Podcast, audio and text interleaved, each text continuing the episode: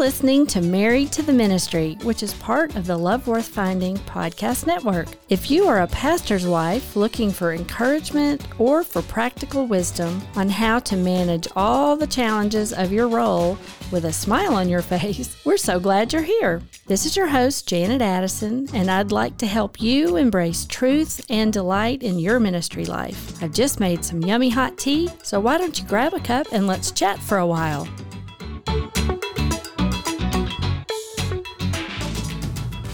Well, hi, y'all, and welcome back to our Married to the Ministry podcast. You're just in time to sit in on my conversation with Malone Davidson. Hi, Malone. Hello, how are you? You doing okay today? Doing good. Doing good. It's beautiful here. Malone and I met about 25 years ago at a conference for singles pastors. And uh, both of our husbands, who are both named Greg, by the way, were leading singles ministry at the time. And the guys have kept in touch over the years, but our paths really haven't crossed since then, has it? No. Um, I guess we've been busy doing the wife and mom thing, right? mm-hmm. It takes a lot of time, especially ministry. It does. It does. So, where are y'all serving now? Can you tell me a little bit about where y'all are? We're in our 10th year in the San Francisco Bay Area and sort of the Napa wine country. Oh, um, cool. Okay. And we're, my husband's a senior pastor at Trinity Baptist Church in a small town called Vacaville. Well, it's not that small, but it's about 80,000 people. Well, I always like to start things off on a positive note. And so that kind of is where we're starting here. So I wondered if you could share a blessing about, or a perk or whatever about being a pastor's wife. You know, what part of being a ministry wife delights you? Oh, let's see. Well, I know I've served in every area of the church practically. and from little churches to giant churches. Um, but my heart has always been really for women's ministry. And when we came here, I became the chairman of our women's ministry team. And it's really been wonderful to just love on the ladies in our church, to mentor, to discipleship, and to see them grow in the Lord. And I'm a big proponent of really investing in the next leadership and for helping to raise up leaders and teachers for women to work in their spiritual gifts. But also importantly, we have women share their testimony at each of our events. And I feel like it's very important, you know, to make sure that people know how the women around them were saved. Oh, and oh, yeah. just that's, is great. I'm sure that's a powerfully bonding, you know, powerful bonding experience for your women too, as they kind of know more of each other's stories and their salvation journeys. And that's a cool thing to have them sharing their testimony at those kind of gatherings. Well, um, let's uh, shift to the flip side of ministry because sometimes we have struggles or challenges. yes. So uh, maybe, maybe sort of, you know. What is one aspect of ministry life that uh, maybe you really had to pray your way through it, or maybe even just trust God to sustain you in it if that hard season hasn't passed yet. You know, mm. um, what kind of a is there a difficulty or a, a cha- I'll call it a challenge, not a struggle, but a challenge that you've encountered in ministry life? Um, probably when you know, probably the first fifteen years. Um, I had really my health I had no health issues at all. So I was always at the church with Greg and able to serve in multiple ministries and sing in the choir and um, be on a praise team, you know, teach high school students and mm, you know our we ministered together as a team and i saw a lot of him you know at church so i felt like mm-hmm. I was seeing my husband. Yeah, you're doing it together. Yes. And so then we moved to California, and I had just had a series of health issues, one after the other. And thankfully, our church has been very gracious with um, understanding my challenges where I can't always be at everything. And so, probably the challenge has been not seeing my husband as much as I would like and making sure that we set apart a time, you know, each week. That's our time and some of that goes to you know chapman's love languages where mine is quality time so you know i like full attention, no phone, you know, if possible. and just the two That's of us. so hard for ministers to Oh, put their phones down, isn't it? yes. Yes. And I'm like, I'm always saying, is it an emergency? You know, is the person, you know, and sometimes it is and sometimes it's not. And, but really, most of the church knows, you know, when his day is off is, and they're very respectful, which is um, really, really nice. Um, but he also works a lot of hours and he works almost 80 hours a week, which is a phenomenal Mhm. amount of time. Yeah. Um, and, but yet we always take our vacation and he values that, you know, that day off where we get to spend time together. mm-hmm.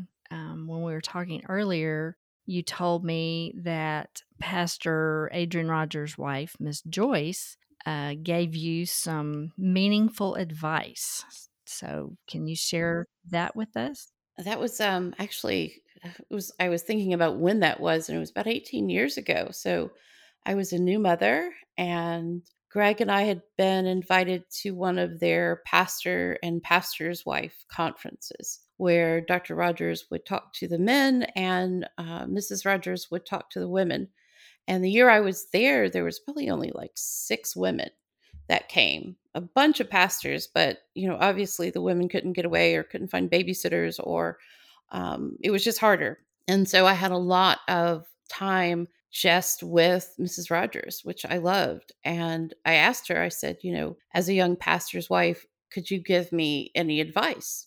And without a beat, she she was like, I can give you three things. And I said, okay. And those three things, which I'll tell you about, have completely ministered to me in every season of my life as a pastor's wife and in different ways. And she said the three things were the first one was to give up your rights to God to understand why. And the second was to give up your rights to God to be understood.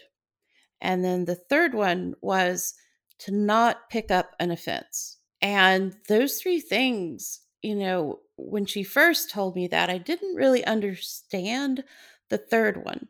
And as I, you know, realized that how often, especially in the church, where people will pick up an offense of another person, like you're in high school, you know, like you're hmm mean to my buddy, I'm mean to you that hmm kind of thing, or some sort of high school revenge or clique, if you know what I'm saying, where, you know, people, you know, their buddy will get upset with someone in the church. And so then their whole group of friends become upset.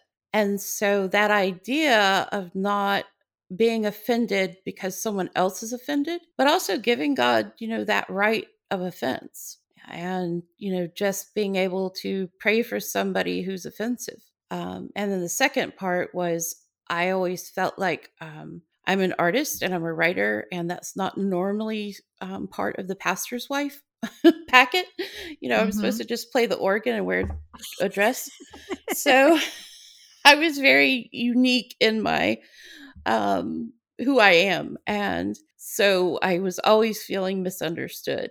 And so when she said that, I've often thought, okay, it's okay if people, you know, don't understand me as long as they see my heart for them and that heart, you know, which is from from the Lord. And I think that that makes the challenging part of not seeing him better. Yeah, another thing the Lord's working on me for. So I I think that is a powerful word from her, and I I love that you've uh, that you've been able to remember that all these years. And I'll just say, uh, after Pastor Rogers died, um, several years later, Miss uh, Miss Joyce wrote a book called "Chosen to Be a Minister's Wife" that uh, is available in the Love Worth Finding bookstore, and I can put the, put a link in the show notes. But she covers things like that that are just really foundational principles, you know, like the things you just mentioned. And I remember one she talked about, she talked about a tragedy in their own life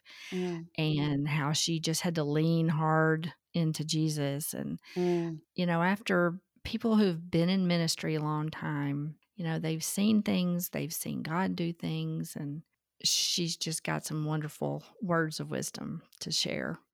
She came in the first day. I remember thinking, I'm a young pastor's wife. I was so excited. Here's this, you know, monster sized church. you know, it's like I don't even know how many members were at the time, probably 20,000. And, you know, she's going to tell us, you know, really how to be better prayer warriors and how to study the Bible. And the first thing she said was, I'm not going to be teaching you how to pray or Oh. study the Bible because really you're pastor's wives and you should already have that down. You Oh, know, you should already be doing these things. And so she kind of started really with um, more about loving our husbands, taking care of our husbands. They gave everybody this little tiny stuffed bear. And I remember thinking, what is this? And they started really kind of talking about their marriage and they called it their love bear. And they would hide it around the house and different places like the car and the office. And so um, I think for years, my husband and I, we took that bear and did the same thing. We had our own love bear. Uh, but I think it got lost in one of the moves, sadly. We'll have to get another one. yeah, they talked about how, you know, she'd pack it in a suitcase sometime and sneak it on trips and and it would pop up different places and that was just kind of a little secret I love you type thing they shared. That was really sweet. Yeah, I think that was a great reminder. I, I loved that. And they used to go for walks together. And I don't know if you're familiar with the compliment curve. Tell me a little you bit heard about, about that. this? I don't remember that. I loved this. Apparently, somewhere in their neighborhood where they walk, there was this curve. And every time that they passed this curve, um, they each would compliment one another. They would spend the Oh. entire time during that part of the walk saying something they loved about the other person. Oh, And wow. I really love that because especially if you or your husband if your love language is encouragement that is so vital to filling their cup that's you know that's my husband his, his words of encouragement so you know even when i tell him he's a good husband he's like well how am i good Give me specifics, huh? he wants details. So I have to be very creative at my compliments of him and my adjectives. You know, I'm always looking up synonyms and things to help him feel loved and appreciated. Well, So- men really do um, thrive on words of affirmation. I think whether encouragement is their love language or not, I think I, I know Greg. Lots of times we'll hear people compliment him on a sermon or something, and and so I won't say anything because I thought I just heard five people tell you that was a great job, and he's like, "But your opinion's the only one that matters to me. What did you think about it?" So I've learned to really be proactive with simple compliments. Yeah, and Greg tells me sometimes he is well aware of when he messes up. He does not need me to voice that too, you know. So uh, that that's not uh, that's not well received when I give him what I think is helpful, constructive criticism. He's like, "Yeah, I already knew that. Tell me, tell me something good." And the funny part is, I don't know how I forget it. You know, I mean, I'll be going along great, and all of a sudden say something and be like, "Oh, wow, I shouldn't have said that." I know. Um, Well, can you remember any other ways that Miss Joyce might have encouraged y'all to love your husbands and be supportive of your husband, or maybe something you have have tried and um, found to be Oh, yeah. effective? Um, you know, I know that that Mrs. Rogers adored her husband. I think that just they kept humor in their relationship, which is something I think very important for marriages is to laugh together. We'll watch clean comedies, which are kind of hard to find, or tell each other jokes or stories and, you know, try to even look at hard things in a humorous light. Because And because so much of what they deal with is heavy. So Oh, humor is so important. heavy.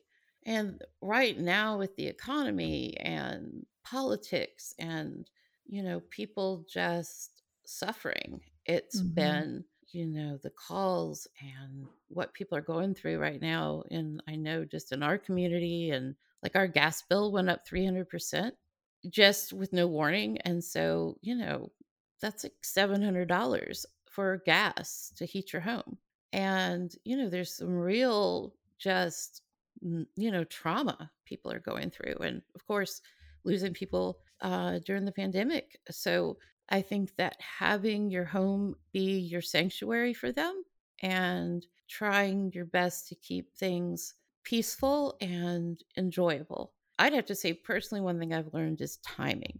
Timing is everything. You know, if there's something I need to discuss that may be more serious, the time to talk to my husband is not at night when he's tired. He's just gotten home from church or off a serious conversation, but I need to wait until, you know, he's rested and and and also how I bring things up is very important.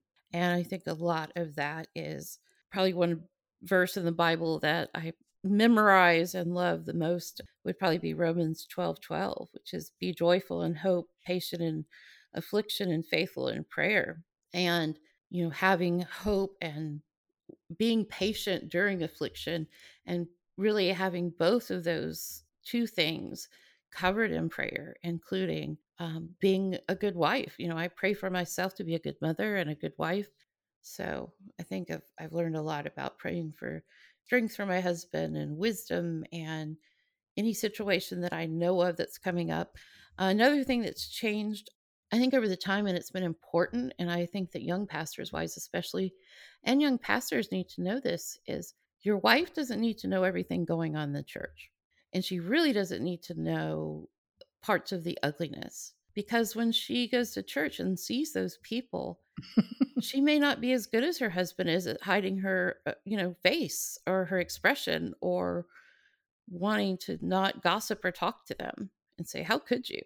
Or it impedes. It can impede our worship too because oh. we're concentrating and distracted by.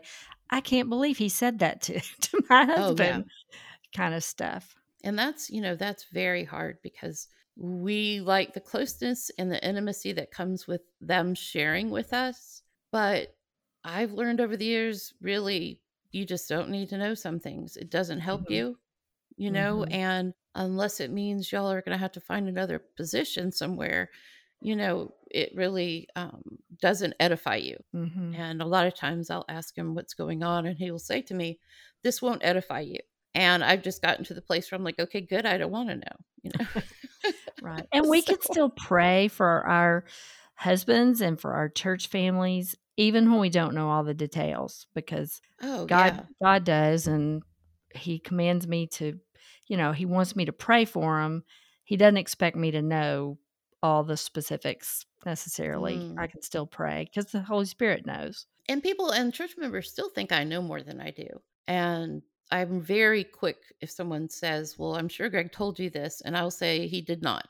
You know, mm-hmm. he does mm-hmm. not share with me, you know, what he counsels someone, you know, or private conversations. He doesn't tell me about those, you know. And so I think that they're taken aback often. They think that we talk about everything. And um, and sometimes I believe they trust him more, knowing that he's not sharing what they say to him with anyone. And so that in that sense, but it also is a bigger weight on my husband's shoulders that I pray for, mm-hmm. you know, mm-hmm. that he has wisdom and the strength to bear some of it alone.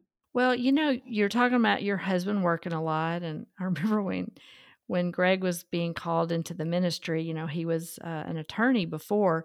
And I remember naively telling my mother, well, he couldn't possibly work any more hours than he works right now.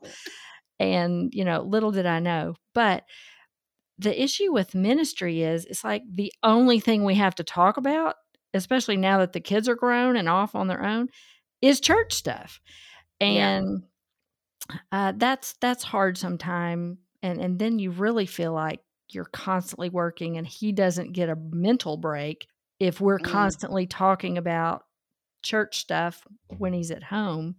So uh, I have to remind myself sometimes let's let's let's talk about something different.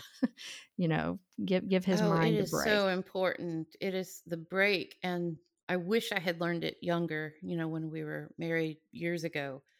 Um, just our own health mentally needed that, you know. Mm-hmm. Break from feeling like, you know, you're already feel like you're married to the church and you're, you know, it's yes. that bond is so close and it's not like just being a church member you know you're responsible before god because you're in leadership you know, when we go on vacations, we try to honor, you know, not talking about it. And our church is great. They don't really call us on his day off, which is a blessing. Mhm. But I think it's also easy to feel like all your interaction is about the church. And, you know, I think that if you can find new hobbies together, or I remember this has been a year ago, our house flooded, uh, just a pipe burst. And it was like this Herculean task because we had to have walls replaced and flooring and everything. Oh, remodeling. But I remember my son saying, "That's the that's the longest we've ever gone not talking about the church." And I was like, oh "My gosh, that's so sad."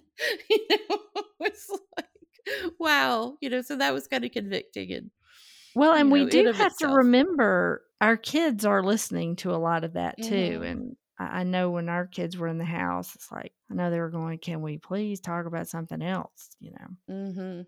So, Yeah, they, you know, and how you talk about it around your children is that, you know, I think we've been more aware of being loving about people and really kind of changing our worldview to see them as needing just as much as we need the Lord. You know, that we have hurt, that they have, these people have hurt, and that they as well, you know, need ministry and help. yeah. And that perspective, I think, is um, is really important to pass on to children, or they're not going to want to be in church. You know, if all they ever hear is the strife, why do they want that? Right. You know, so Right. And as kids, it's hard for them to separate the ministry aspect from the frustration aspect, I think. well, and they love us, and you love your parents, and you, um, they are. It's easy for them to pick up the offense as well. Mm-hmm. Mm-hmm. you know, um, towards someone at church that's hurt daddy or who's, you know, um, so we always try to make sure that any of that kind of discussion is covered with either not telling a name or that they need prayer and we'll stop and pray for them. Have our, you know, child involved in that prayer. You know, we're praying Mhm. for this person who, you know, all they want to do is be divisive or cause problems and that's not what God wants in his church. So that's um that's I think really vital with children. You know, teaching them to stop and pray. You know, it is it does cost us as wives for our husbands to to be ministers. And uh, you know, my dad was home every single day at five o'clock and he never worked on Saturdays. He never worked on Sundays. Um, it did not cost his family much for him to Mm. do his vocation.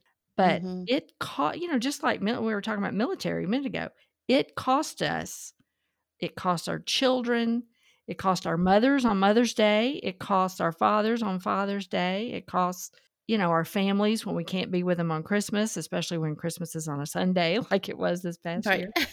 You know, the the working, you know, the family is it we're we're paying some cost too for our husbands to to do what God has called them to do. And uh there's some and not end up bitter about that- it. And that's a huge, you know, thing you have to ward against, I think. Yes, yes. It's real easy for us for me. I'll just say it's real easy for me to uh grow bitterness in my little garden. so we do have to and be you know and that. to ask the lord to help root it out you know Yes. i i have the most unusual prayers at this age and time of my life yeah.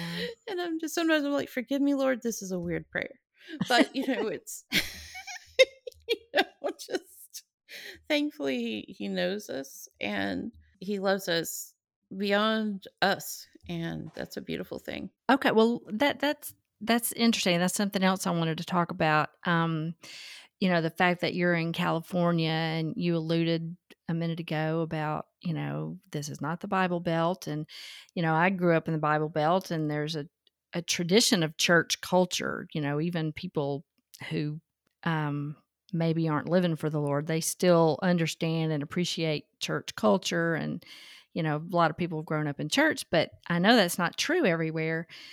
And um, last year we lived in Nashville, and I was in a Bible study with several ladies who had recently relocated from California to Middle Tennessee. Um, and I asked them, you know, what brought you here, and and they were talking. They said, well, we were just kind of tired of being the only people around who believed like we did, and um, and so I, I know y'all have lived in California. Would you say ten years? This is yeah, our tenth years now. Yeah. Okay, so y'all have been there quite a while. So, what are some of the unique challenges to that area? Because I know California, I mean, the rest of the country kind of makes fun of crazy California people, but um, but I'm just thrilled to hear you say that y'all are seeing a lot of people saved. So, how do you have to do ministry differently in that type of a area, a region? than maybe you had to do in Atlanta or, you know, other more traditionally churched places. What has been more challenging about the California ministry? Wow. Um well, you know, I grew up I was born in Atlanta and my father was a pastor and so and also an evangelist um and pretty much, you know, your if your parents went to church, you go to church. Mm-hmm. And or it's kind of seen like joining the junior league or being in Rotary. You go to church, and you know it's cultural right. and traditional. And out here, you don't go to church. So for someone to go to church, it is that God has gotten hold of their life. Really, now you you you have some people here, of course, that it's tradition, but you also have the majority of the people who are dissuaded from going to church, who are persecuted if they become Christians, even that just continues to grow. Um, we also live in the wine country and we're a Baptist church, so we're teetotalers. and so we we definitely are like, what? You kind of like an odd duck there, aren't drink? exactly. And you know, there's a whole lot of other social issues that we uh, don't abide by biblically because you know we're definitely biblically based you know southern baptist church but we've also learned just the power of god's love and loving people and you know it is not unusual for me to be mentoring someone who is you know just coming off uh you know a serious meth addiction or you know ministering to somebody with purple hair and multiple nose rings and everyone has tattoos.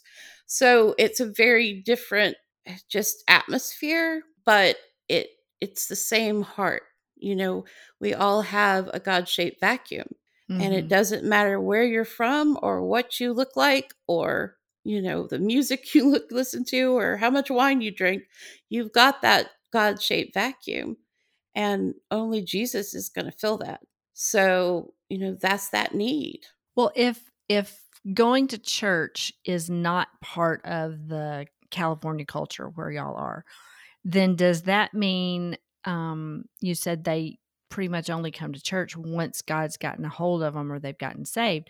So does that mean y'all must have a pretty evangelistic outreach or perspective you know that you're reaching people outside of the church and then they meet the lord and then they come into the church yes we um we do uh, faith evangelism and we also are involved in the community in a lot of ways you know my husband was president of his rotary group for a while and I believe he's probably invited everybody in Rotary to church. So, um, and we have people in the community. The mayor is about to come speak to our men's group, and you know we'll have different people in leadership. The the sheriff of the of the county would come in and speak to our church, and we just encourage people to invite everyone uh, we have a live nativity at Christmas time, which has grown. It was started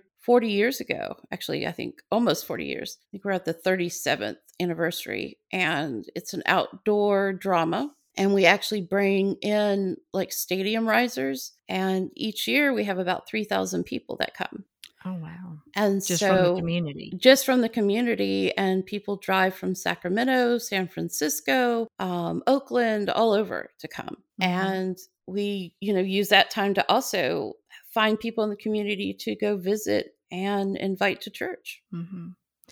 Well, that is a, a you know, in the, here in the the South, sometimes we kind of get lazy and think, well, you know, people are already in church or people are already Christians because it's kind of so permeates our society, or at least it used to. It's not as much as it as it used to be, but um, sometimes that makes us a little less um, evangelistic than we we should be. Than probably people are aware of in a less churched area. So I agree with that, and it's very um, times are changing, mm-hmm. and so you know our kids and their kids, um, church is no longer a priority. We're all going to have to be California evangelicals eventually. I heard this great illustration uh, once where someone said, you know, when you turn on a light switch in a dark room, there's not a battle going on. You hmm. turn the light switch on and you don't see a dark figure and a light figure struggling to see who's going to win. Mm-hmm. The light wins. The light wins. And I've just always loved that word picture of the light switch and the light going on and dispelling that darkness. You know, when you live somewhere like California where you are surrounded and you know, this is the we live in the least churched area in the entire country. And I consider it to be kind of a mission field really. And being on the front lines. Well, I um I I just think that's a a, a nice place to I think that's a good place to end. And um, I, I, appreciate you sharing your story and your heart with us and the wisdom you've gleaned over the years, and also the exciting things that God is doing in your community mm. through your um, your ministry at this church. And um, it's always wonderful to celebrate, you know, God at work in in uh, in people's lives and in people's churches and communities. So thank you for for sharing some of that with us today, Malone. I appreciate it. Well, it's been an honor, and I appreciate you including me in this. This is wonderful. Yeah. Well, to all of you ministry wives out there, I want to thank you too for stopping by. And uh, isn't it good to have conversations about stuff that's just part of ministry life? If you're feeling like, hey, those are my people, when you hang out with us, then please leave a short review for the Married to the Ministry podcast. That would be a huge boost for us, especially since we're just getting started. Plus, it can help other ministry wives connect with our group. So think about doing that, please. And uh, until next time, let's keep loving Jesus, loving our husbands, and loving our people.